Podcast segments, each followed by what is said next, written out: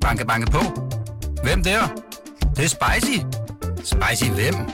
Spicy Chicken McNuggets, der er tilbage på menuen hos McDonald's. Badum, bom, tji.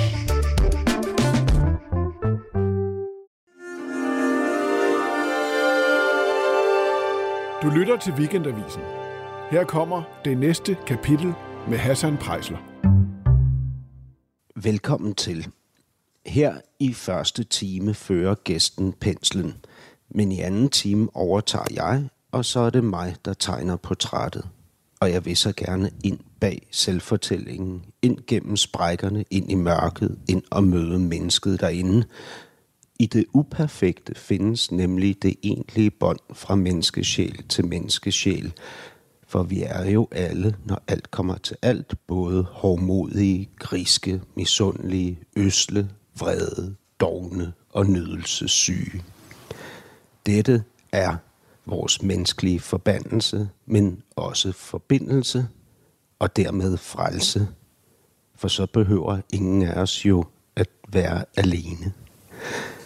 Første gang vi mødes, så er det på min gæsts hjemmebane, men når vi ses igen et par dage senere, så er det inde hos mig på Weekendavisen. Dette er det næste kapitel, og jeg hedder Hassan Prejsler, og sidder nu her med Iben Mondrup, øh, forfatter Iben Mondrup, øh, men ikke hjemme hos dig. Nej. Hvor er vi hen? Vi er i Tulinsgade På Vesterbro i på København. Vesterbro i København i en lille boghandler, som hedder Timers Magasin. Ja. Og øh, vi er her, fordi jeg øh, er i den, den aller sidste slutspurt til udgivelsen af min næste roman, eller min nye roman, som hedder Tabita. Det, og slutspurt, det vil faktisk sige, at den udkommer i morgen. Den udkommer i morgen, onsdag den 15. Og øh, alting handler lige nu for mig om udgivelse og bøger, om øh, bogens rum. Så for mig er det her hjem, det er, et under, altså, det er selvfølgelig mærkeligt at sige, men jeg, lige nu er jeg simpelthen i bøgernes verden, Ja. og det er her, jeg er hjemme. Ja. Øh, Så derfor er vi her. Og du bor på hotel. Ja, fordi jeg, øh, jeg bor op i Nordsjælland, og øh, har rigtig meget at lave inde i byen lige nu, Ja, og, øh, og er derfor indlogeret på hotel. okay. Så det er sådan en flyvende tilstand på en eller anden måde, så jeg kunne lige flyve herind og møde dig. Øhm, Iben, du, du har jo tidligere beskrevet, hvordan det er udkom med bøger for Mm. dig. Altså, du, i, i begyndelsen, du har udgivet ret mange bøger efterhånden. Hvor mange er det blevet til? Seks? Ja, det, nu skal jeg lige tælle. 2, 5, øh, 6, 7 i alt. Øh, Syv men jeg har alt. også lavet nogle samtalebøger og nogle kunstbøger. Ja. Øh, men jeg plejer at sige 6, fordi jeg synes, den første måske ikke helt tæller, for det var sådan, det var sådan en slags prøveklud, jeg sendte, jeg sendte afsted. Var det den, du udgav i Grønland? Det var den, jeg udgav i Grønland, Ja. som, øh, som står på bibliotekerne, og som er min debutroman, men som jeg nogle gange kalder for den hemmelige roman, fordi når jeg læser i den, så kan jeg se, hvor meget øh, redaktionelt samarbejde betyder for Ja. den færdige bog. Jamen, det betyder og det har der alt. ikke været særlig meget af. Og, øh, men jeg er sådan set ikke ked af den, men jeg tror, jeg har det sådan med den, at nogle gange, når jeg ser den på et bibliotek, så får jeg lyst til at skubbe den ind bag ved de andre bøger, så den ligesom kan ligge derinde Forsvinde. bag ved at skamme sig. men, men prøv at høre, der er jo, øh, det, det er så omkring Godhavn, at det bryder igennem for dig. Kan man ikke sige det? Det er der, du får Danmarks Radios øh, øh, øh, romanpris og sådan, ikke? Er det, er det ikke er det, det store gennembrud? det var det store gennembrud. Ja. Jeg havde skrevet to kunstnerromaner, kan man vel nærmest kalde dem. Dels fordi de handlede om en billedkunstner, men også fordi de sådan rent, øh, hvad kan man sige, sprogligt var, øh, men også handlingsmæssigt var sådan lidt udfordrende at læse. De var Ja. meget eksperimenterende. Og så skrev jeg Godhavn. Det lykkelige ved at skrive sådan nogle lidt smalle kunstnerromaner er, at man har ikke sådan, jeg havde ikke det store publikum, og jeg fik rigtig gode anmeldelser på dem, men der var ikke rigtig nogen forventninger til mig som forfatter. Ah, Og okay, så, så... så skrev men- jeg Godhavn, så sagde det bang. Ja, og så kommer efterfølgeren til Godhavn, Ja, som den, hedder Karens Mine. den hedder Karens Minde, ja. Og der, det, den udgav du ligesom også bare. Ja, Men den efterfølgende bog, ja. To Brødre, Vi er brødre. Vi er brødre, Ja. som handler om to brødre. Ja. Ja. Øh, Den, øh, der, der rammer angsten der. Ja, Hvor, hvorfor der? Jeg tror, at øh, pludselig havde jeg en, en følelse af, at der var meget at miste. Der var meget... Øh, altså, jeg, jeg havde fået rigtig gode anmeldelser på mine to foregående bøger. Og, øh, og uanset om man vil det eller ej, eller om jeg vil det eller ej, så er, så er der jo også et forfængeligt element i det at skrive. Og hvem vil ikke gerne elskes? Øh, ja. Og hvem vil ikke gerne fortsat elskes? Øh, så jeg var nervøs for at udgive den, fordi jeg vidste, den var anderledes. Den havde et helt andet tempo, og det var en anden form for historie. Den var sådan bedaget, og det var en ting. Og så var der den anden ting, at det, det var en roman, som på mange måder handlede om min fars opvækst og min fars øh, forhold til sin far. Mm. Det vil sige, øh, jeg skrev om en kærlighedsrelation, som ikke var min egen. Øh, og det fandt jeg ud af undervejs, øh, var en lille smule øh, svært, fordi jeg var rigtig bange for at komme til at overskride min fars grænser, viste mm. sig. Mm. Øhm, så derfor er romanen, jeg kan stå 100% inden for det, men den er lidt forsigtig også. Fordi jeg det er også den eneste det. bog, der ikke foregår i Grønland primært, ikke? Øh, nej, Karens Minde foregår til dels i Grønland, men hovedsageligt øh, på Møn, ja. som jo også jeg tror, jeg lagde en del af handlingen på Møen, øh, fordi der er noget grov natur. Jeg, jeg kan jo godt lide landskaber, og jeg kan godt lide, at folk kan blive blæst igennem, så de næsten sådan vælter. Ja. Så, øh, så derfor så, den foregår på Møn i Grønland. Og, og hvad så nu med Tabita? Tabita øh, foregår i Grønland. Ja, hvad siger du? Er du bange? Ja, der er hunderad. Er du det? Ja, der er hunderad. Ja. Hvad, hvad er du allermest bange for? Øh, det er svært at sige. Jeg er bange fordi, og det tror jeg er et, øh, et træk ved mig, jeg er bange fordi, jeg ikke ved, hvad der skal ske. Ja. Øh, jeg kan godt lide at have et, øh, et udsyn og sådan en horisont, som jeg forstår. Ja. Men øh, denne her roman... godt lide at være i kontrol, siger jeg du også om dig Jeg kan godt lide at være i kontrol, ja. Og, og det, det er du ikke nu? Det er jeg ikke nu, men det er jo i virkeligheden aldrig, når jeg udgiver. Øh, men, men denne her bog, der kan det gå flere veje, fordi det er en, jeg kan også mærke, at jeg er kommet til at skrive en roman, som som, øh, som handler om nogle andre menneskers historie, som nogle andre mennesker kan tage til sig og ligesom bruge faktisk.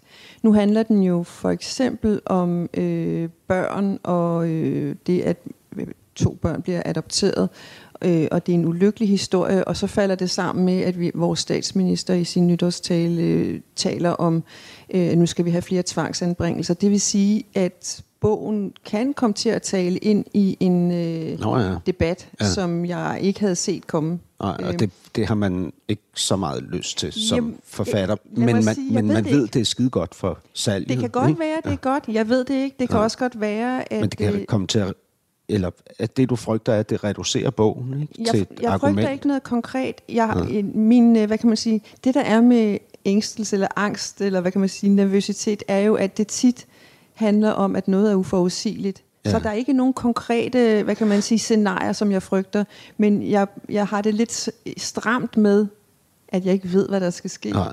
Øh, og det ved jeg jo egentlig heller ikke i morgen, når den kommer. Det ved jeg først, når den, når den er der, og når tingene begynder at rulle, eller den, gå i sig selv. Tabita handler om det her danske par, der har boet i Grønland i en del år, og har adopteret to grønlandske børn. Det ene er halvt grønlandsk, halvt dansk. Ja. Og dem tager de så med til Danmark, og så øh, oplever vi så i bogen, hvad der så sker i den her lille familie, som bor i Nordsjælland. Ja. Øh, men, men prøv at høre, Iben, jeg, jeg er jo, hvad hedder det, også ved at udkomme på ny, altså med det næste kapitel, ikke længere på Radio 24 men på Weekendavisen, ikke længere med øh, mellem 80 og 100.000 ugenlige lytter, men med et eller andet lytterantal, jeg simpelthen ikke kender. Altså, min angst, øh, frygt, er ekstremt konkret. Altså, jeg har både gennemspillet, øhm, øh, øh, altså den dag, jeg får beskeden om lyttertallene, ikke? som ikke er 55.000, men 55 mennesker. Ikke?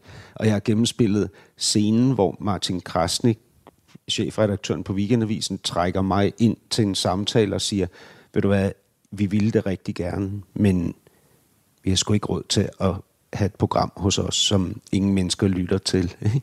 Øhm, jeg har også øh, gennemspillet anmeldelserne af det her program, som kommer til at være helt anderledes end dem, jeg fik, da det var på den ind på øh, Radio 24 ikke, som kommer til at lyde noget i retning af sådan noget. Øh, Hassan Prejsler viste sig ikke at være noget i egen kraft. Øh, det var kun, da han stod på en platform af øh, genialitet, at han selv fremstod genial. Men det lyder jo hæsligt at have, altså det er jo nogle forfærdelige, øh, nogle, nogle forfærdelige perspektiver, du, du ved det ridser op her. Jeg har da også konkrete, øh, hvad kan man sige, paranoide fantasier. Hvad er de? Lad, lad os kalde det paranoia her. Ja. Hvorfor øh, paranoia? Jamen fordi, øh, fordi det jo er worst case scenario, det er jo paranoidt. Det kan lige så vel være, hvis nu du var super optimist, øh, at, at du tænkte, at nu kom der den her anmeldelse, at Hassan Prejsler øh, træder virkelig frem som den øh, dygtige samtalepartner, som, øh, som altid på en eller anden måde øh, blev lidt overskygget af alt det andet fnider, der foregik på 24-7. Der er jo, du kan jo sagtens lave den positive version her Ja. også. Så det er den, hvad kan Jamen, man jeg sige, sidder og det er tænker, når du siger det der, så sidder jeg bare og tænker helt klart i dem. Præcis. Mm. Jamen, øh, jeg har da også paranoide fantasier, Hvad men øh, mm, jamen, øh, jamen for eksempel at øh, at bogen ikke vil interessere læserne, Og hvordan vil det komme til udtryk? at den ikke sælger Og, og hvordan får du det at vide? øh, ved at få oplyst salgstal for eksempel. I en mail eller på... Jeg bliver ikke taget med ind på et kontor, men det kan jo være, der bliver kigget lidt skævt til mig, eller sådan noget, Altså, altså, så- og, og, så hvor der på- bare står salgstal i øjnene. Jeg ved det ikke. Altså på gangene inde på Gyldendal, når du passerer Men nu har jeg jo salgschefen skiftet derinde. forlag jo. Nå, Det er, er jeg nødt ikke? til lige at Ja. sige, at øh, Jamen, jeg, det skal du sige. Ja. Øh, jeg udkommer på Politikens Gud, ja, det kan forlag, da godt så det er, Ja. det er jo på alle mulige måder nyt for mig, og det er jo et nyt samarbejde også, hvilket gør Nå, det ekstra spændende. Jeg har jo nogle helt andre folk bag mig. Så står vi jo præcis det samme sted, Vi du står er. faktisk på mange måder samme sted, ja. Ja. Men, men så når du passerer salgschefen inde på politikken, inden på gangene, så spejder du efter, om du i hans blik kan se Det er et salgstallene. forlag fuld af kvinder. Og det gode er, det gode er, at øh, de er enormt dygtige til øh, både til det, de gør, men også til sådan at øh, Skjule, hvad de... det kan du godt sige. Eller i hvert fald, jeg føler mig i utrolig gode hænder. Ja. Men, men, men, men derfor vågner jeg der op om natten. Altså for eksempel, har du sovet længe i dag i dem? Ja, det har jeg, men jeg har så også ligget vågen tre timer i nat. Ikke? Hvad tænkte du der? Jamen, det var, meget, øh, det var meget utydeligt. Det var bare en følelse af øh, øh, at stå på en skrant og kigge ned. Ja. Men, men, men jeg tror, det er det er ret vigtigt. tydeligt. Ja, men hvad er der dernede? Ikke? Det kan jo også være, at jeg springer ud over skrænten, så viser det sig, at jeg kan flyve, Ja. Hassan. Jamen, ja. Ikke? Men, men siger du, er det fordi, du gerne vil have, at vi går videre? Nej, Nå, nej, fordi jeg vil faktisk gerne ubehageligt? sige, jeg vil gerne sige, at øh, det er ubehageligt. Det paradoxale er, det, at det er til, øh, til dels også ubehageligt at skrive. Ja. Øh, og man længes, jeg længes efter det tidspunkt, hvor bogen er færdig, og så skal den endelig udgives, fordi det er jo euforisk. Mm. Men jeg glemmer hver gang, at det er jo mindst lige så ubehageligt. ja. Men der må jo være elementer af eufori i det også, fordi ellers så blev jeg ikke ved med at gøre det. Øh, man forestiller sig måske, at det bliver lettere og lettere, men det gør det faktisk Det kan ikke. også være, at vi skriver eller gør alt det her som protest mod de der stemmer, vi kalder dæmonerne, som skriver, skri, står og skriger til os. Lad være, lad være, lad ja, være, lad være. det tror jeg faktisk, der er en, en meget... Øh, Sådan et ungdomsoprør. Jamen, vi, skal vi kalde det ungdomsoprør? Jeg tror bare, der simpelthen er en slags øh, livsvilje, som bare ikke vil dø. Mm. Altså, som, som, som bliver ved med at rejse sig op og sige, jeg gør det. Øh, og er øh, På dum trods af og ubehaget. blind, dum og blind, og øh, ja, Ja. det tror jeg faktisk, der er et meget stærkt element af sådan en fyr inde i mig, i hvert fald, som kunstner, fordi øh, ellers så gjorde jeg det ikke. Hvad med anmelderne? Eller anmeldelserne? Dem er jeg da også enormt nervøs for. Har, har du prøvet ligesom at skildre den værst tænkelige anmeldelse?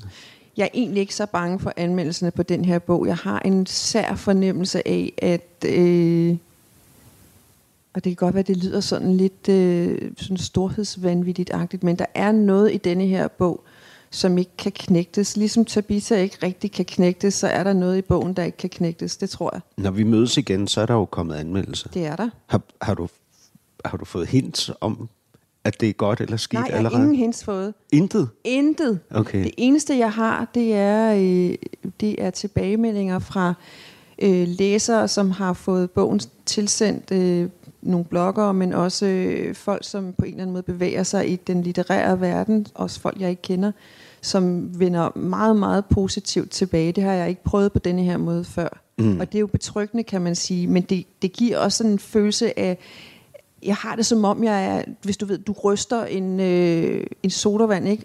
Og som om, at nogen skal lige knipse det der låg af. Sådan har jeg det inde i, ikke? Ja. Fordi øh, positive tilbagemeldinger giver også sådan en underlig, sådan en, en rasende fornemmelse inde i, at noget skal forløses. Altså det skal ligesom, ah, Altså, og, og du kan få en til fra mig, en til positiv tilbagemelding, fordi jeg har også læst din bog, øh, og jeg synes, den er vild. Altså, og, og, og vild for mig er et godt ord, ikke? Altså, det, det var ikke en behagelig læseoplevelse. Tværtimod var den Uh. ret ubehagelig. Uh. Øh, men det er jo ikke på grund af sproget eller dig som forfatter, det er jo på grund af indholdet. ja. Og det er jo godt. Ja, det er jo det, jeg gerne vil. Jeg vil gerne øh, skrive en bog, som du ikke... Øh, du kan ikke være ligeglad, når Ja. du læser den. Øhm, du er nødt til at tage stilling til de ting, der bliver... Især de ting, der bliver sagt. Ja. Der er meget dialog i bogen. Øh, og, øh, og jeg tillader mig at lade mine personer sige ting. Jeg har jo lagt den, den foregår der i slutningen af 60'erne, hvor man Først i Grønland, og Først i siden Grønland i og Nordsjælland. siden i Nordsjælland, ja. Hvor man stadig sagde nogle ret vilde ting til, øh, om for eksempel grønlænder, eller om kvinder, eller til børn. Øh, og, så, og jeg har lavet de her personer sige sådan ret råt for usødet nogle ret vilde ting til Ja, hinanden. og så siger du vilde ting. Altså, øh, øh, folk taler vel stadig sådan øh, til hinanden og om hinanden. Måske bare ikke i, i dit og mit miljø. Nej, det er nemlig rigtigt. Øh, vi har fået lagt sådan en fernis, tror jeg, mange af os, som er i de, hvad kan man sige, de kreative, intellektuelle, akademiske kredse. Vi, vi er blevet ret gode til at øh, lægge en fernis over vores måde at tale til hinanden på, så vi ikke bliver stødt. Og hvad kan man sige, det er en, den yderste konsekvens af det, er det vi øh, kalder politisk korrekthed. Ja. Øh, og øh, en, en sproglig bevidsthed, som vi skal være meget opmærksom på at, øh, at bruge for ikke at komme til at støde hinanden. Men vi er jo et lille bitte segment, som har de her aftaler med hinanden. Altså bag os, der er... Øh, der er hele folket, hvis man kan kalde det, nogen vil kalde det folkedybet, men lad os bare kalde det folk, mennesker, som stadigvæk siger ret øh, krydrede ting til hinanden, uden at lægge låg på. Ikke? Ja. Øhm, okay.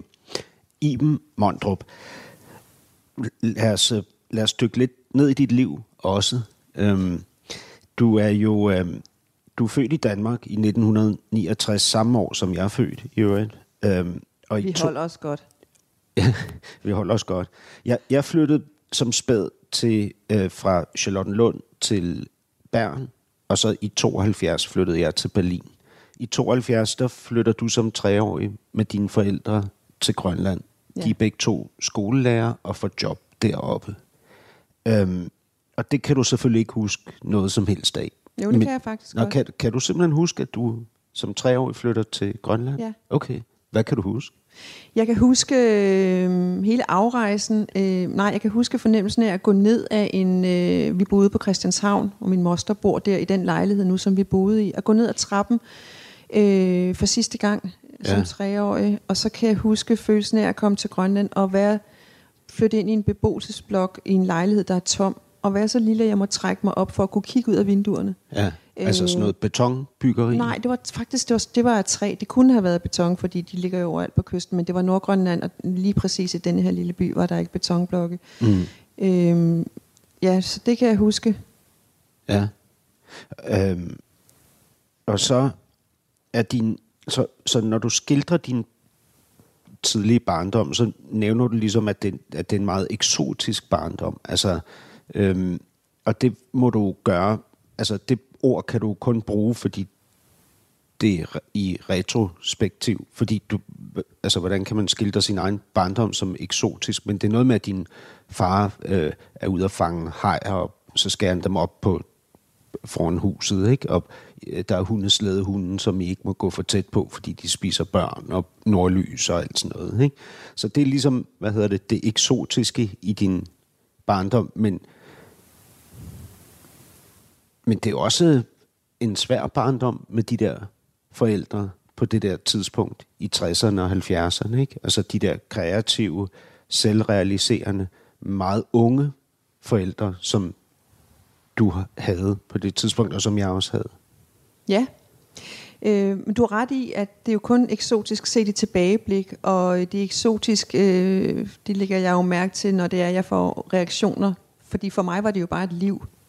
At det var bare et barneliv. Mm-hmm. Og øh, jeg vidste heller ikke, at det var et, et øh, at det var noget særligt at have øh, forældre, der øh, var unge og var, var rejst udenlands, og som blev en del af et, øh, et miljø i de her, i den her lille bitte by, hvor vi boede, hvor der foregik ting og sager, øhm, og hvor børnene, hvad kan man sige, det var ikke fordi, vi gik jo hverken for lud og koldt vand, og vi var ikke omsorgsvigtet eller noget som helst, men det var 70'erne, øh, hvor, øh, jamen, hvor, hvor de voksne udlevede sig selv på en anden måde. Ikke?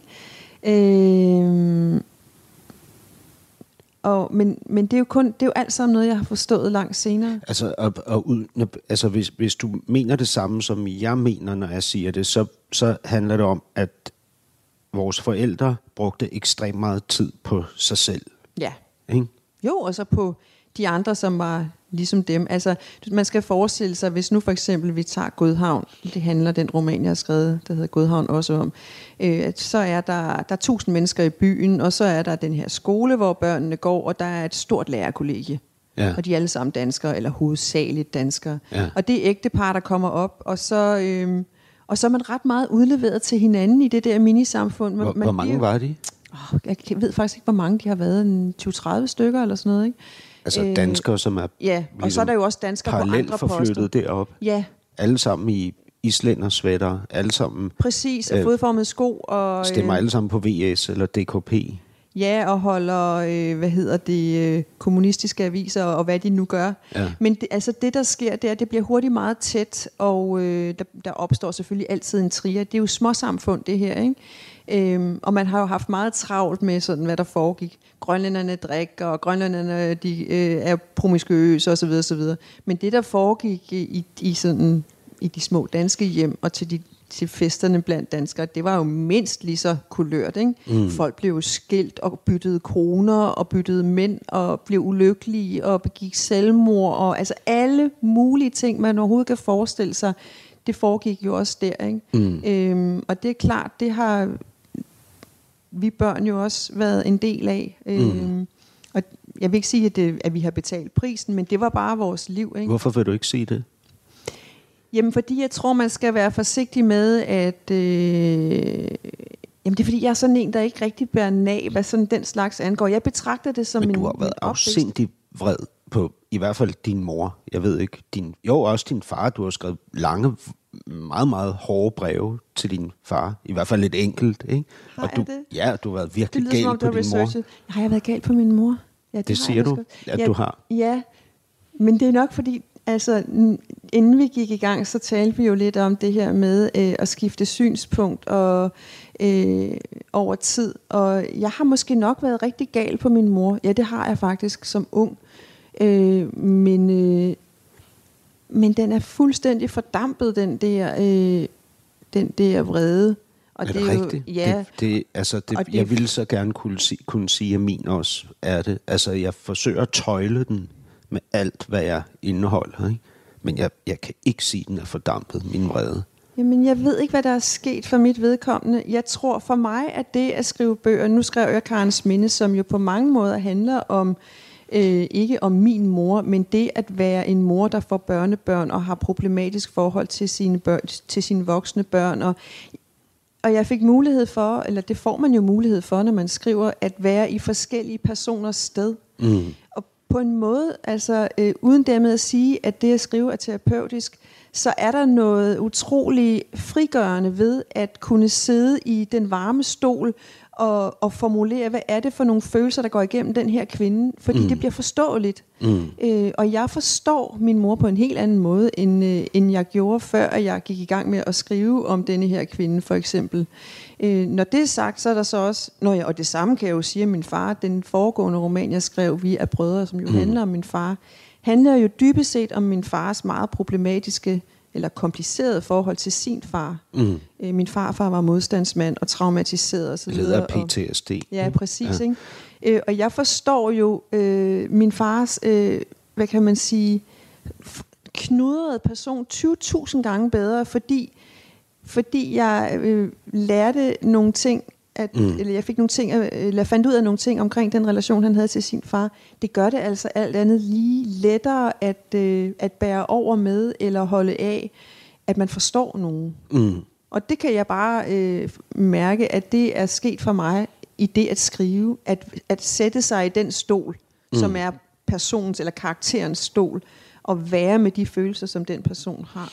Altså, dine forældre har jo modsat mine, øh, igennem hele livet, en meget nær relation. Ja. Altså, de er også rigtig gode venner, de, når de, du beskriver, at du mange år senere opdager, at de stadig, når de går i seng om aftenen, fortsætter deres samtale. Ja. Så ligger de og snakker sammen inde i, inde i sengen. Ja. Men det gør de ikke længere. Nej. Fordi, fordi din far, far er lige død. Min far, han døde i februar. Han er simpelthen lige død. Ja. ja. Det er han. Ja. Øh, og, det var... og de boede stadig i Grønland. Ja, det som de. pensionister ja. nu. Øh, men din mor er nu kommet hjem efter ja. han er død. Eller hjem.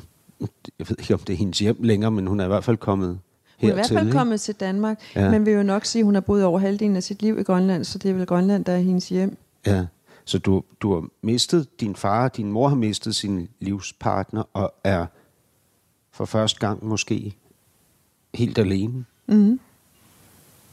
Men det er hun jo ikke, for det viser sig jo, at hun har os, vi tre søskende. Ja. Og vi har ikke haft, vi har faktisk ikke rigtig haft et forhold til hinanden på denne her måde. Altså i tre søskende? Øh, et forhold til hende. Mm. Øh, fordi de har været så langt væk. Og, og begge dine søskende er flyttet de, de bor her til på København, Sjælland. til ja. Sjælland, ja. ligesom du er ja. fra Grønland, og hun er blevet derop. Ja, og så er hun så nu her. Og Hvordan kan det være, at dine forældre ikke kom til Danmark, ja, når det er deres et meget børn godt spørgsmål. og børnebørn? Det har jeg jo også brugt. Du har to børn. Jeg har to børn, ja. På, mine de er i dag 20 og 3, 23, ikke? Nej, de er 16 og 19. 16 og 19, jeg kan yes. simpelthen ikke, jeg regner altid forkert. 16, de 16 og 19. og 19. Og mine søskende har også to børn hver, og jeg har da brugt meget energi på, eller tid, eller hvad kan man sige, jeg har da brugt mange kræfter på at tænke over, hvorfor de ikke kom herned, fordi det er jo den almindelige øh, historie, at bedsteforældrene rykker tættere på deres børnebørn. Men der tror jeg bare, at mine forældre blev ved med at være øh, hinandens øh, først og fremmest, og de blev ved med at være sådan nogle ja. 70'er forældre, som, som egentlig var ret gode til at, øh, at gøre det, der var godt for dem, ja. og bedst for dem. Jamen bedst for dem ud fra hvilket altså ud fra hvilken præmis? Er det ikke bedst for bedsteforældre at være sammen med deres børnebørn? Jamen, hvem, hvem siger, at det er det? Jamen, jeg ved det ikke, Nej, men... men det, de... er det, det var det så ikke for dem. Nu sagde du også, at de var pensionister. Det var de ikke. De havde fuldtidsarbejde til det, til det sidste. Af okay. en eller anden grund, så var det sådan nogle øh, arbejdsheste, som aldrig ligesom øh, stoppede op. Og mm. øh, så det var både arbejdet, så var det deres hus, og så var det båden, og så alt det der, de gjorde. Jeg tror, jeg tror også, de var i en fase i livet der øh, i starten af 70'erne, hvor hvor øh, det bliver et spørgsmål om, at alderdommen er ret tæt på. Ikke? Ja. Øhm, og du ved godt det her med, at du falder, du er gammel, du falder og brækker en hofte, du bliver indlagt på hospitalet, du kommer aldrig ud igen.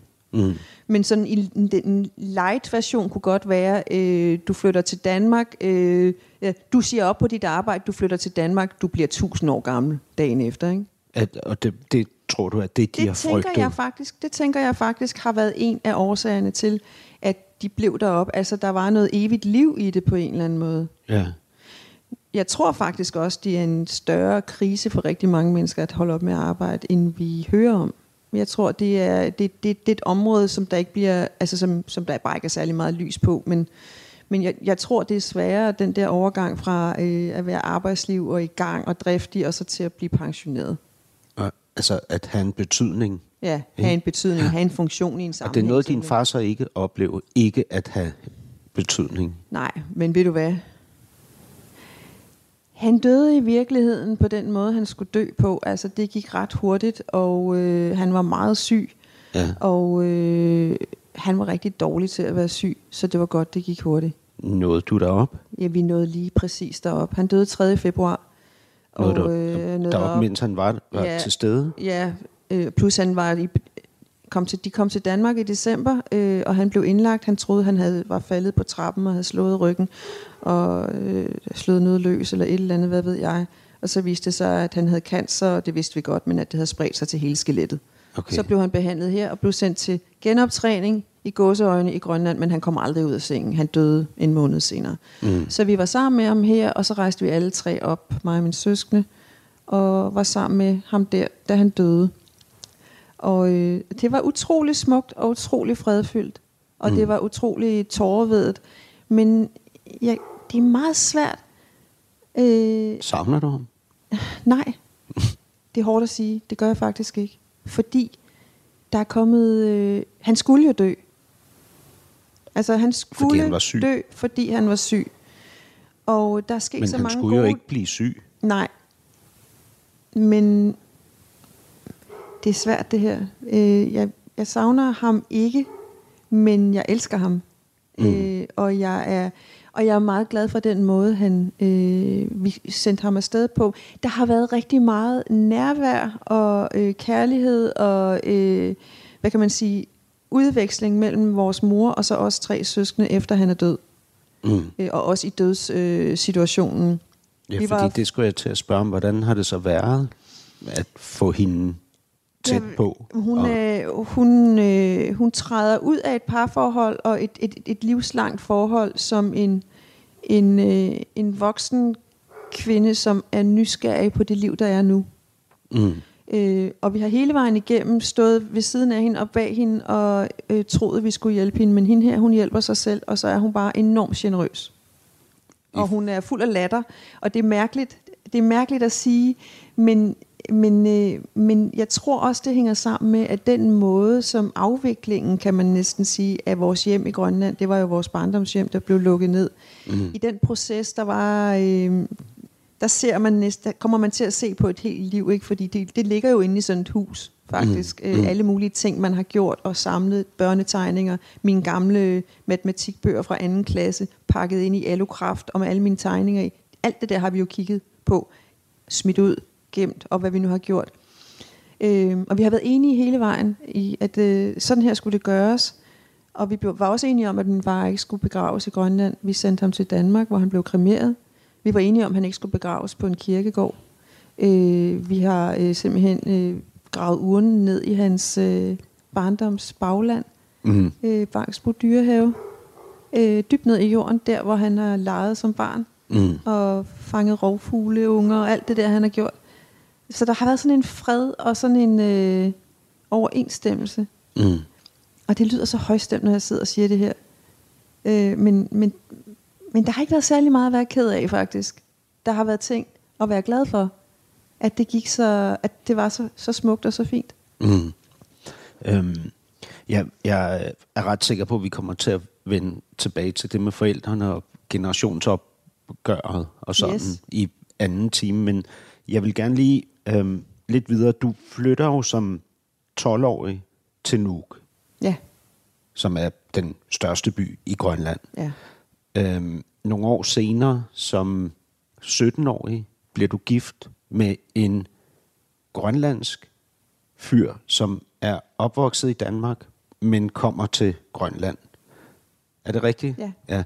Ham bliver du gift med, og som 18-årig flytter I så til Danmark. I første omgang til Odense, hvor du læser på øh, Kunstakademiet.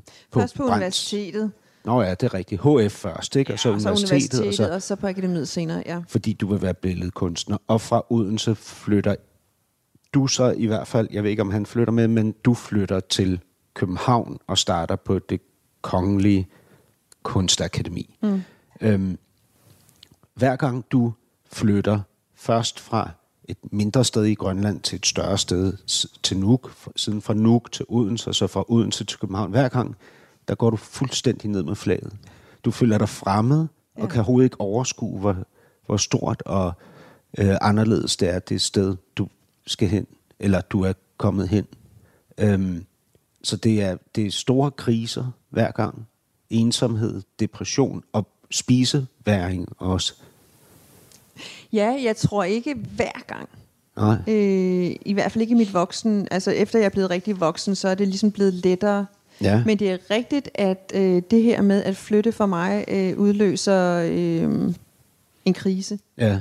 Og, øh, og den første var at flytte fra Grønland til Danmark, fordi det var der er noget trygt ved at være, altså kende sin position, eller, og jeg var dansker i Grønland, øh, og jeg vidste, og, den, og den, øh, hvad kan man sige, den identitet var jeg jo tryg med, selvom det ikke var nogen øh, særlig øh, attraktiv identitet, fordi på det tidspunkt her, i, op igennem 80'erne, der var i talesættelsen af, hvad kan man sige, den grønlandske stolthed og, øh, hvad kan man sige, den vold, som kolonitiden, den danske kolonisering af Grønland jo var, og øh, den var ligesom blevet i talesat, og det er klart, det er svært at være dansker i Grønland, øh, og, og samtidig, og specielt ung, ung dansker at vide, at, at man jo sådan set øh, tilhører de onde. Mm. Øhm, men der var alligevel noget, noget øh, trygt i, at vide, at det var sådan, det var. Ja. Og så at flytte til Danmark var jo at pludselig at blive dansker i Danmark, men føle mig fuldstændig fremmed, fordi min historie var jo helt anderledes. Øh, og, øh, og jeg, øh, jeg blev spurgt om, hvorfor jeg var flyttet øh, hjem til Danmark, og jeg var, jeg var meget gal. Jeg var, Følte du, altså du siger jo, øh, mange år senere siger du, at du er formet af Grønland. ja, Altså, så du har vel, eller det ved jeg ikke, har du følt dig grønlandsk? Jeg har følt mig som en dansker i Grønland, og Ja. ja. det er jo også grønlandsk, fordi det er, en, det er jo en del af den grønlandske kultur, at der er øh, det møde mellem grønlænder og danskere, eller det samliv. Øh, Men du er jo ikke blevet mødt som 18-årig i Odense eller 19-årig i København som grønlænder. Nej, Altså folk helt- har jo ikke set dig som Nej, og de, har og de har ingenting vidst om eller kendt til den historie, og alle de utrolig mange, i mine øjne, vigtige nuancer, der var i den. Mm. På det tidspunkt var det i hvert fald vigtigt for mig, at, øh, at, nogen, altså at dem, jeg omgikkes, øh, dem, jeg gik i skole med, og mine lærere forstod, øh, for, for, altså forstod den øh, nyere grønlandsdanske historie, og forstod hele det der spørgsmål, som handlede om, det var sådan det tidlige postkoloniale, ikke? Ja. Øh, men det var der jo ikke nogen, der overhovedet forstod. De for det første så interesserede det jo slet ikke folk, og for det andet så langt de fleste danskere på det her tidspunkt, og sådan set også i dag, har jo sådan et meget eksotisk, det den bruger ordet eksotisk, øh, billede af, hvad Grønland er. Ikke? At det er noget med nogle fangere stadigvæk, eller, eller også er det noget med øh, vold og mis, misbrug af børn og alle mulige ting. Alkoholisme Ikke? Forstod ikke den, øh, altså, den virkelighed, som jeg kom af, og forstod heller ikke deres egen, øh, hvad kan man sige, øh, rolle, eller øh, øh, den, altså, den danske betydning for alle de ting, der foregår, i Grønland mm. nu, eller dengang.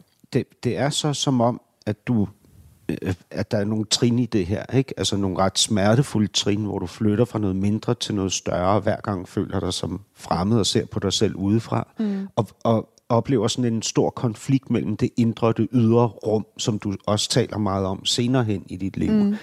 Øhm, og det kulminerer vel der, hvor du får en spiseforstyrrelse på grund af det her, ikke? Jo, og det er jo lige præcis på det her tidspunkt, hvor jeg flytter til Odense, men altså, vi kan sagtens trække, øh, hvad hedder det, den tråd til det at udgive en bog. Det handler igen om, Kontrol. det handler om kontrol, og det handler om ikke at kunne overskue den øh, udsigt, ikke at kigge ud, øh, og, og, og så ikke kunne øh, se, hvad det er, der skal ske. Ja. Øh, og altså, spiseforstyrrelser er, hvis du spørger mig, en, øh, en måde at trække øh, kontrollen helt tilbage. Altså, Jamen, kan du ikke, det har jeg godt ikke? læst, men kan du ikke forklare, hvad, hvad det betyder? Altså, Jo, men man bliver så utrolig belejligt fri for at øh, for alvor at skulle forholde sig til det landskab, man skal træde ud i. Ikke?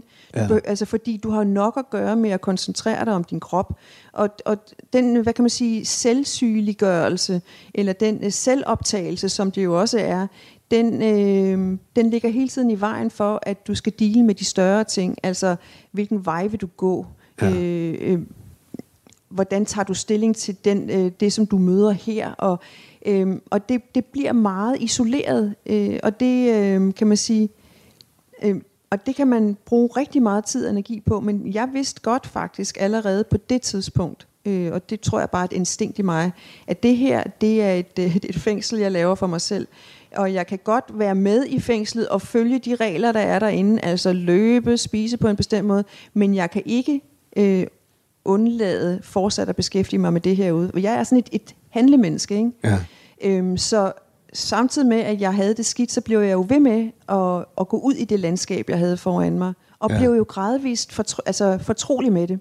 Ja. For det første, så blev jeg skilt fra ham der, min grønlandske kæreste, fordi jeg kunne mærke, øh, jeg var gået ind i Danmark i sådan en eller anden form for mere eller mindre symbiotisk forhold. Jeg var nødt til at lære mig selv at kende i den her ramme, så jeg gik ud af det forhold. Det er jo også enormt utrygt i virkeligheden. Men, men også et symbiotisk forhold, der indeholdt, øh, hvad hedder det, øh, en meget sådan uretfærdig dynamik, ikke? Fordi han, han anklager, og du føler dig skamfuld. Ikke? Ja, altså jo. han er, han er i gang med at finde sin grønlandske identitet, og, Ja. og den betyder for ham som ung, at han skal protestere mod den hvide overklasse og kolonifortiden. Ikke? Mhm. Jo. Og du repræsenterer begge dele, Ja. og skal derfor gå og Ja. skamme dig.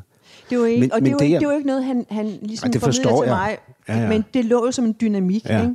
Så Men- men, men- at gå ud af det er også at gå... Og vi ved heller ikke, hvor meget af det, han i virkeligheden øh, udtrykker, og hvor meget af det, der ligger inde i dig og sådan noget. Det, Præcis. det ved man jo ikke. Men det der med kontrol, altså sådan, når, er det sådan, når du ikke spiser på det tidspunkt, eller når du kontrollerer din, dit indtag af mad, er, er det så øh, en form for genvinding af en kontrol, du har tabt? Er det sådan, det er? Nej, det At der er noget, man kan jo, styre her? Ja, der er, der er noget, som man kan styre her, men, øh, men jeg ved i det, jeg styrer det, at det er fake. Altså, Ja. fordi dybest set, så er det, det er lige præcis her, jeg giver slip og siger, jeg vil ingenting styre. Men, men er der sådan par, altså jeg har sådan noget med, når jeg er meget urolig, når tingene, er- mange, for mange ting er oppe i luften, så, så begynder jeg at ordne derhjemme. Altså ordne mere og mere og mere. Ikke? Og der må ikke ligge noget rundt omkring, og der må ikke være støv nogen steder, og der skal være tørret helt af på køkkenbordet og komfuret og sådan, nogle, sådan noget. Skoene skal stå lige ude i gangen. en mild OCD, kan jeg er, høre. er, det, er, det, Ja, er det det sådan er det noget samme, her? ja. Okay. Ja. Det, der er lidt Men er- voldsommere omkring spiseforstyrrelse, det er, at det kan, og det kan OCD jo sådan set også, øh, at det kan gribe om sig. Ja. Øh, Og det kan blive invaliderende, fordi det kan være svært at komme ud af. Fordi jo længere tid man er inde i det, det er underligt, den der centrifuge, som det jo er, og som er, det er meget en, en, det er en indre ting. Ja. Øh, jo længere tid du er der, jo, jo, jo længere væk kommer du fra de beslutninger eller de handlinger, du faktisk skal, foretage. Ja. Så det er ret vigtigt, øh, det har jeg i hvert fald forstået, at når jeg mærker den der tendens, nu har jeg ikke spiseværing, øh, eller hvad, hvad hedder det, jeg er ikke længere spiseforstyrret, men jeg har jo noget med, at jeg træner for eksempel, jeg løber. Ja. Når jeg begynder at blive Det sådan lidt, også. lidt rigid ja. omkring det der med at løbe, så ved jeg godt, ups, der er et eller andet her, som handler Hvad, hvad om... for nogle andre øh, øh, kontrolmetoder har du nu? øh, løb, og så har jeg også det, der du taler om, øh, rod. Jeg kan, godt, øh, jeg kan godt have noget med, altså, øh, at ting skal være ordentligt derhjemme. Altså, ja. øh, at jeg kan blive frustreret, øh, sådan irrationelt frustreret, hvis, hvis det roder på et bord. Ja. Øhm, og så må jeg på en eller anden måde få det ordnet.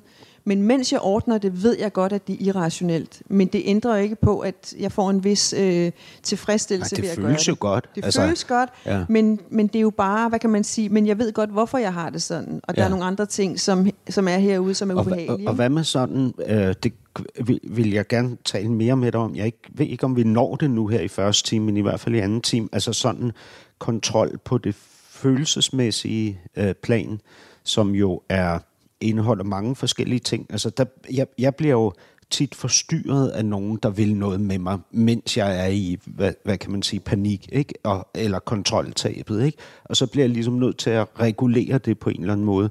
Øhm, og, og det sted, hvor, hvor jeg synes, at det sådan tydeligst kommer frem, det er i, i altså, altså når jeg dyrker sex.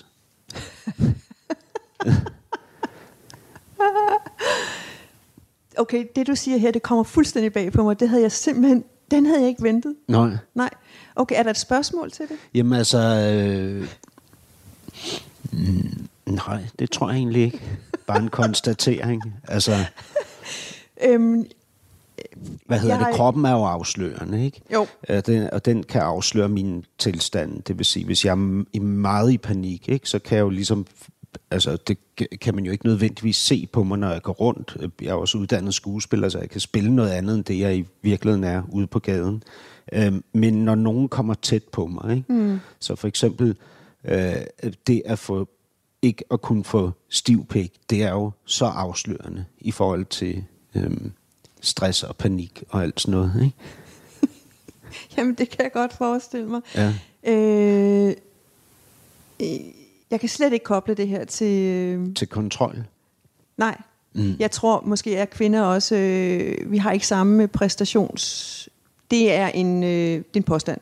Ja. Og den er helt sikkert øh, Men, men, til hvordan, diskussion. men hvordan kan du give slip i sengen, når du øh, er inde i dit kontrolmode, for Jamen, eksempel? der er jo det paradoxale, uden nødvendigvis at skulle tale om sengen her, at efter, selvom jeg er et meget, et, en person, der har brug for en høj grad af kontrol, Ja, så er det vil der jeg også... byde ind på, Ja. når jeg ser dig og taler med dig. Men så er der en meget stærk drift i retning af at øh, bryde den ned. Ikke? Og hvor- hvor og, det er jo, og det er jo det, der gør, at jeg, jeg, jo, jeg har flyttet 100.000 gange. Det er ikke rigtigt, men jeg har flyttet rigtig mange gange. Og som du selv siger, det kan godt være, at jeg ikke øh, får hverken sp- eller spiseforstyrrelser, kommer i store kriser, men jeg kommer i krise, når jeg flytter. Jeg kommer i krise, når jeg øh, Hvorfor bryder et flytter du? forhold. Øh, fordi, for eksempel fordi jeg har en del brudte forhold bag mig, øh, Ja.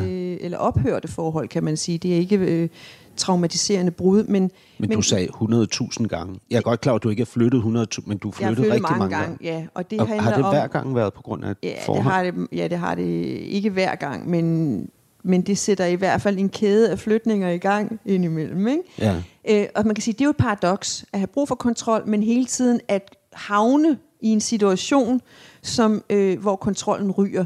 Og det er jo fordi, det, og jeg havner der jo ikke, altså hvad kan man sige, fordi nogen tvinger mig til det. Det er jo en, det er en drift. Øh, fordi der ligger i kontrollen et, en lyst til at øh, krænke den af mig, øh, og, øh, og gøre noget, som, som, øh, som er uforudsigeligt. Ja. Øh, og så kommer ubehaget, og så kommer kontrollen. Så det er sådan en kæde af... Men, men den ene mands kontrol kan jo være den anden mands øh, øh, frigørelse, ikke? Sagtens. så, så det der med at flytte 100.000 gange, kan jo også være en måde at kontrollere tingene på. Det kan det også være, ja. Der er... Ja, Er det dig, der går ud af forholdene ja det er det. hver gang? Ja, eller får forholdene til at ændre sig. Altså, hvordan, Sådan ynder jeg lidt at se det. Hvad betyder det? Det betyder, at... Øh, At I flytter fra hinanden? ja, for eksempel. ja, okay. Ja. Ja, ja. Ja, Da, da du kommer til Danmark, møder du Nils. ja Øh, efter mange år. Fordi som- jeg møder lige først Emil, som jeg får to børn med. ja. Øhm, Nils er også forfatter, Ja, digter og oversætter Ja. af bøger. Øh, og nørd. super nørd. Jeg, jeg kender ham, fordi han har været gæst i mit program her, det næste kapitel. Jeg tror, han var den første gæst. Eller anden gæst, det kan jeg ikke huske. Men en af de allerførste gæster overhovedet. Øh, og der lærte jeg ham jo så en smule at kende. Øh, øh, han er virkelig en nørd. Altså sprognørd, ja. ikke? Jeg Og- elsker Niels, altså Ja. på alle mulige måder. Han er også far til dine to børn. Nej, det er han ikke. Nej. Nej, Niels Du- er ikke far til mine børn. Det er fordi, du forveksler mig med Karen Fastrup. Øh, og der er ikke nogen ligheder. Altså det eneste, der binder mig og Karen Fastrup sammen, det er, at vi har været gift med Niels. Nå, Og øh, det er Jamen- Jamen. derfor, du tror, at vores børn er 23 og et eller andet.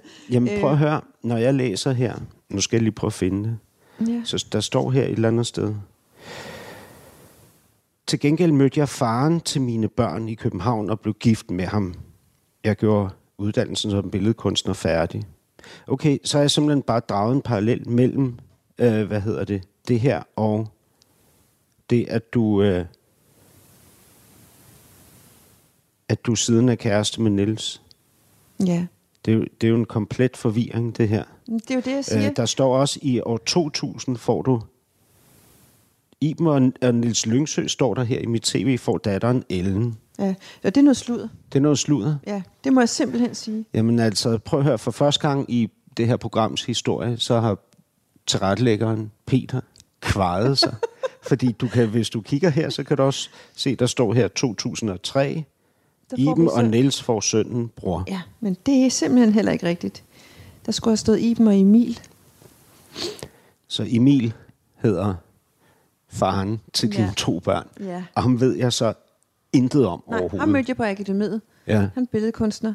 okay. Og vi var gift i 10 år, og øh, kendte hinanden i 12 år, og har to børn sammen. Ja, Og øh, er stadigvæk en familie. ja, Det er derfor, jeg taler om forhold, der forandrer sig. ja, Vi, øh, vi holdt jul sammen med min mor, ja. mig og Emil og børnene. Så, øh, og selvom jeg har flyttet mange gange, så er det inden for 500 meter fra, fra, fra redden, altså hvor vores Hva- børn hva- er, vokset op herovre i Ønsladegade. På Vesterbro i København? Ja. Præcis. Okay. Så, øh, øh, og jeg mødte Nils og øh, spørgsmålet var, hvorfor jeg skulle være sammen med ham Og du, og du mødte Nils, siger du så, hvornår? i 2010. Ja, okay. Det er jo sent. Ja. Ja, vi kendte hinanden i fem år. Ja, Og, øh, og havde et rigtig... Vi havde faktisk et rigtig fint forhold, øh, og jeg begyndte at skrive. ja, Jeg havde- var faktisk begyndt at skrive. Jeg tror også, jeg blev lun på ham, fordi jeg skrev. ja, Og øh, jeg har fået nogle afslag fra diverse forlag. Men jeg havde ikke fortalt Nils, at jeg skrev, før jeg fik det tredje afslag, og simpelthen knækkede, og var så ked af det. Og så sagde han, øh, hvad skal jeg ikke læse det? Ja. Så kan jeg, så kan, jeg er faktisk en god læser, sagde han. Ja, det må Ja. han være. Han er en rigtig dygtig læser. På det tidspunkt, der sad han vist også i kunstrådet eller et eller andet. Så han var vant til at læse mere eller mindre hjælpeløse tekster. så han læste med. Ja, Øhm, og det der med at være i et forhold, som handlede om litteratur og sprog, det var meget øh, gavnligt for mig i hvert fald. Når, når jeg så har indtryk af, at det her forhold mellem dig og Niels, altså, øh, at, at det, at det, i hvert fald som udad til fylder mest, Ja. er det fordi det også var det, der indvendigt fyldte mest, Nej, det gør forholdet til mine børn og min børns far. ja, Fordi som hedder Emil? Han hedder Emil, ja. fordi det at blive forældre, det ved du også, det er, øh, det, det, det, det, den totale kontroltab. Ja, Fordi det er, når du først er blevet forældre, så er der ingen vej tilbage. Du Ja. kan ikke øh, stikke af. Du kan godt flytte, men, øh, og du kan godt øh, bevæge dig alle mulige steder hen, men du har, du er bundet for evigt øh, med hjertet, og det kan ikke, øh, det kan ikke klippes over. nej, man kan, ja, det, det, jeg, Det er altså, det er også for jeg har selvfølgelig skrevet en bog om noget andet. Ja, nemlig, skulle jeg lige til at sige. Men, men, det, men det er jo også den oplevelse, jeg har ikke? Jo. Øh, af, af at være far. Øh, Og jeg håber jo så meget, at det ikke bare er øhm, øh, det, som du øh, frygter, at det kunne være, synes jeg, jeg kan læse, når jeg læser interviews øh, med dig. Øh, altså nemlig en, en indbildning, øh, som er, at, øh, at vores generation gør det bedre. Ikke? Jeg håber, at det er mere end det. Jeg håber, at vi at der reelt er sket noget. Altså fra den far, jeg er, til den far, min far var, og de, de forældre, mine forældre var. Ikke? At der er sket en udvikling, at der er sket, at, at vi ved mere nu, øh, at jeg ligesom har besluttet mig for ikke at gøre det, der blev gjort mod mig, og så videre. Jeg håber, du har ret, og jeg glæder mig til, at vi skal tale mere om det, øh, fordi jeg tror, øh, vi anstrenger os.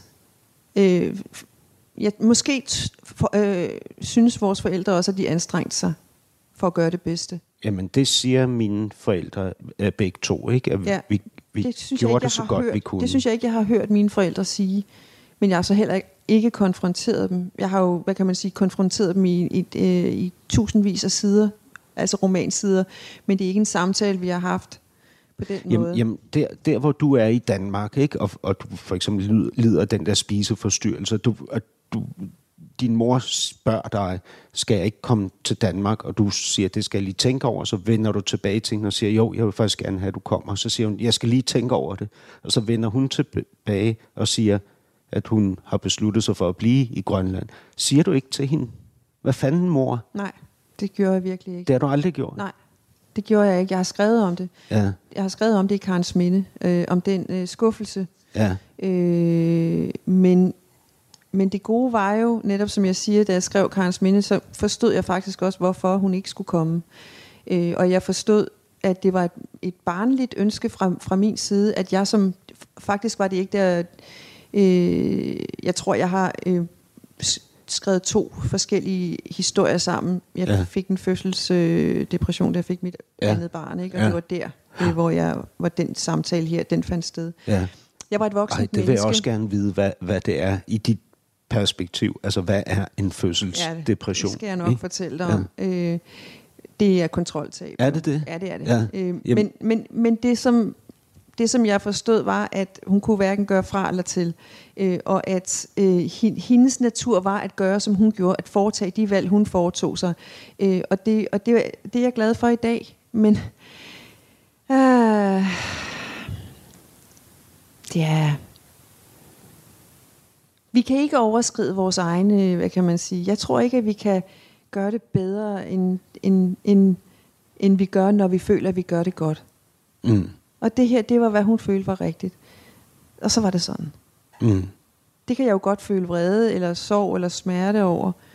Men, men, det, men det får ikke... Det løser det ikke. Men jeg tror måske, jeg oplever, at noget af det, der var øh, min barndomskatastrofe, ikke? og som jeg faktisk genoplever, når jeg læser din bog, Tabita, som udkommer i morgen. Øhm, hvad hedder det? Det er jo ensomheden omkring det. Ikke?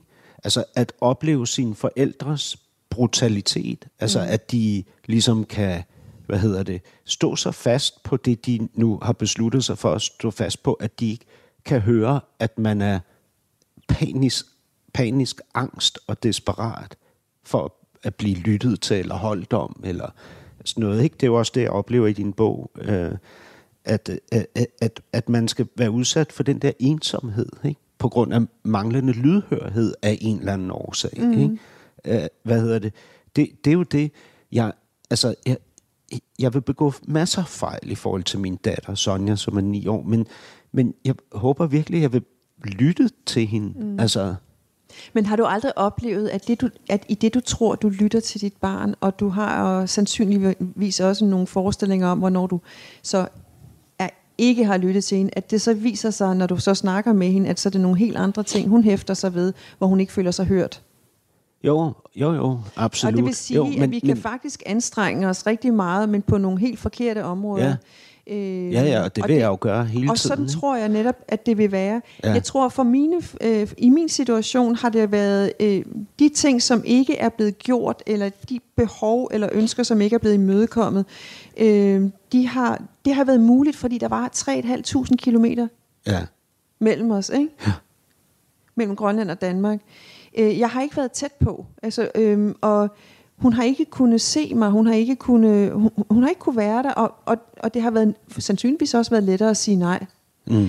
Øh, nu har jeg min mor her, og hun er, hun er fantastisk lydhør.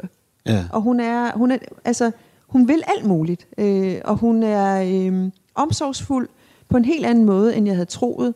Hun er lyttende, og hun, og hun går med. Øh, og, jeg er sikker, og det er jo ikke noget, som er kommet fra den ene dag til den anden. Det er nogle sider ved hendes person, som jeg bare ikke har haft lejlighed til at opleve, fordi vi har simpelthen, der har været så langt imellem os. Så jeg bliver, jeg bliver rigtig meget klogere på hende. Det ændrer ikke på, at der er nogle smertenspunkter og nogle afsavn, som jeg har lidt som barn. Men øh, jeg får en større forståelse for, hvorfor det har været sådan. Mm. Øh, ja. Øhm, jeg vil gerne omkring nogle ting, ikke? og det, kom, det kommer til at blive nogle vanvittige spring, det her, men jeg vil gerne tale mere om sex med dig. Øh, hvad hedder det? Du har talt om det i forskellige interviews. Jeg bemærker især et interview mellem dig og Niels, Ja. i, som er blevet lavet for nogle år siden, da I stadig var gift. Mm-hmm. I er ikke sammen længere. Øh, som handler meget om øh, øh, dominans og underkastelse. Mm. Det, det synes jeg er vildt spændende, fordi det selvfølgelig relaterer sig til den her overskrift, jeg har tegnet øh, for os to, som handler om kontrol. Ikke? Mm. Øhm, så vil jeg gerne tale mere om det der med det private og det offentlige, mm. fordi jeg ved, at du også, ligesom jeg er, er en, der bruger af dig selv, når du er ude i offentligheden. Du taler om dig selv øh, og inddrager dine meget private sider mm. også. Øh, men jeg tror også, at du ligesom jeg i en eller anden form er i fuld kontrol over det, mens du gør det. Øh, altså den figur, vi hver især skaber derude i offentligheden, er en, der også er underlagt vores kontrol. Ja. Øhm, men, øh, men nu er tiden faktisk gået i Øh, første time af det næste kapitel. Og næste gang vi ses inde hos mig, så er din bog udkommet, og du har fået anmeldelser. Og det kommer vi i hvert fald lige til at starte med Ja. at tale om. Tak for nu. Vil du sige noget? Nej, jeg vil sige, at jeg, jeg vil glæde mig til at tale videre om de her emner. Ja. Øh, det er jeg slet ikke bange for. Jamen, øh, det skal du heller ikke være. Nej, vi ses igen. det gør vi.